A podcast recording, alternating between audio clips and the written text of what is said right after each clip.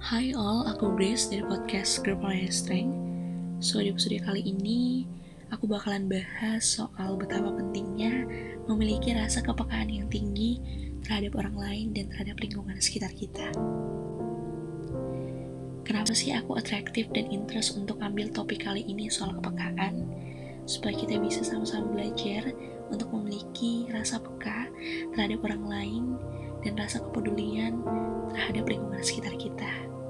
Terkadang kita kurang menyadari sebegitu banyaknya orang yang lagi putus harapan dan hilang harapan di sekitar kita, tetapi kita malah tidak menanyakan keadaan dan kabar mereka. Baru-baru ini aku membaca dan mendengarkan berita dari beberapa platform soal mahasiswa salah satu universitas terbaik di Yogyakarta ya kita sensor aja melakukan bunuh diri dari hotel lantai 11. Di saat membaca dan mendengarkan berita itu, aku agak creepy sih. Karena ternyata orang yang kita sangka senang-senang doang di luarnya tuh bisa melakukan hal tersebut. Dan aku sangat-sangat bersyukur memiliki teman-teman dekat yang menanyakan kabar aku, yang peduli sama aku. Aku sangat bersyukur akan hal itu. Jadi di sini kita sama-sama belajar untuk poin-poin yang akan aku sharing. Jadi first point adalah belajar untuk memperhatikan sekecil apa pun sesuatu. Misalnya kalau teman kita lagi sedih atau mukanya kayak lagi nggak biasa gitu, lagi murung, coba deh kita belajar untuk tanya keadaan mereka. Misalnya dengan kamu lagi kenapa? Kamu lagi ada masalah? Kalau misalnya kamu butuh teman cerita kamu boleh ya cerita ke aku. Mungkin aku belum bisa jadi pendengar yang baik ataupun memberikan saran tapi kalau misalnya kamu butuh sesuatu aku bakalan bantu sebisa aku. Mungkin dengan sekedar memberikan semangat seperti itu mungkin teman kita bakalan terpacu lagi untuk bisa semangat atau mungkin dia bakal merasa kayak oh ternyata masih ada nih manusia yang peduli sama aku, aku jadi punya harapan lagi untuk hidup. Kita kan gak tahu keadaan seseorang lagi gimana. Mungkin di saat kita cuma menanyakan hal tersebut, dia sangat-sangat terbantu.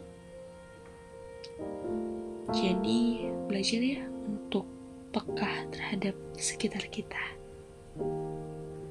Poin yang kedua adalah bagaimana cara kita untuk membantu orang lain di saat sebenarnya kita juga punya masalah sendiri. Aku juga gitu.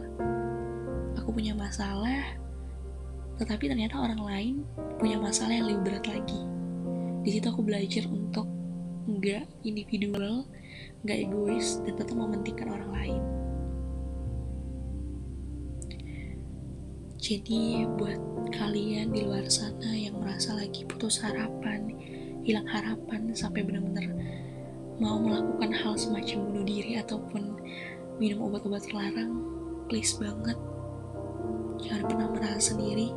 You will never walk alone. Tuhan selalu ada buat kamu.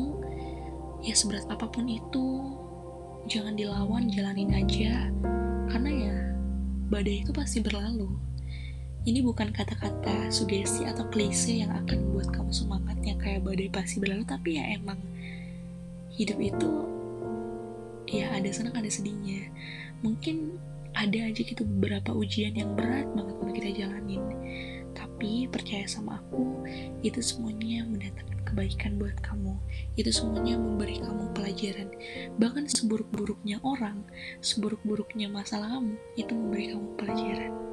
Jadi jangan pernah ada niat untuk melakukan bunuh diri ataupun narkoba ataupun apa pun lah yang mengarah ke negatif jangan lebih baik kamu berdoa cerita ke Tuhan dan minta petunjuk dari dia niscaya Tuhan bakalan bantu kamu dan akan selalu ada di titik-titik dalam hidup kamu bahkan itu titik terendah dalam hidup kamu jadi semangat selalu buat kamu jangan pernah merasa sendiri karena Tuhan pasti akan menghadirkan orang-orang untuk mendukung kamu selalu. Oke, okay, see you on the next episode.